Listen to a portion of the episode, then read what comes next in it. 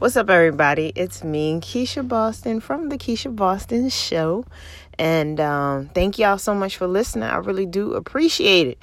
Um, wanted to talk real quick. You know, I, I was watching the news. First of all, I'm a firm believer. I need to watch the news. Um, I need to know which directions the bullets are flying. Um, I need to know where not to drive. Um, I need to be up on events. Like I'm the type of person like I'm a professional conversationalist. Like I talk to people and so I like to have my topics and, and really know what's going on in the world. And specifically with this administration, you need to know what's going on. Um, and you know what? This immigration thing is really, really getting out of hand.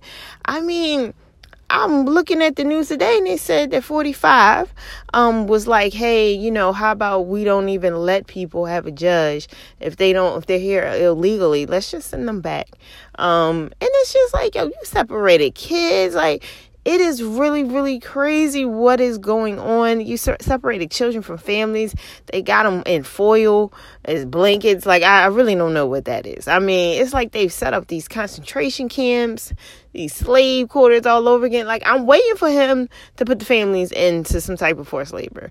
Um, but this is, this is really getting, um, a little this is getting inhumane beyond belief.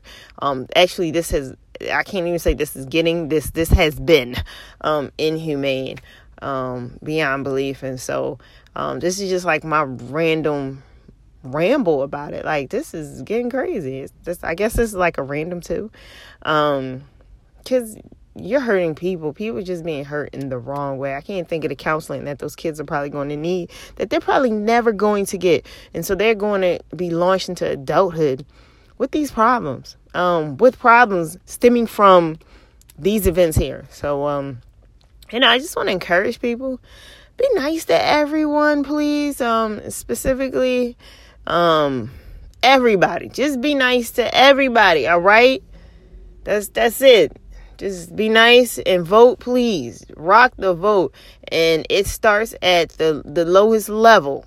Councilwoman, um, school board like just vote please. Don't wait for big elections. We need you to vote for the little ones too. All right? My name is keisha boston and i approve this message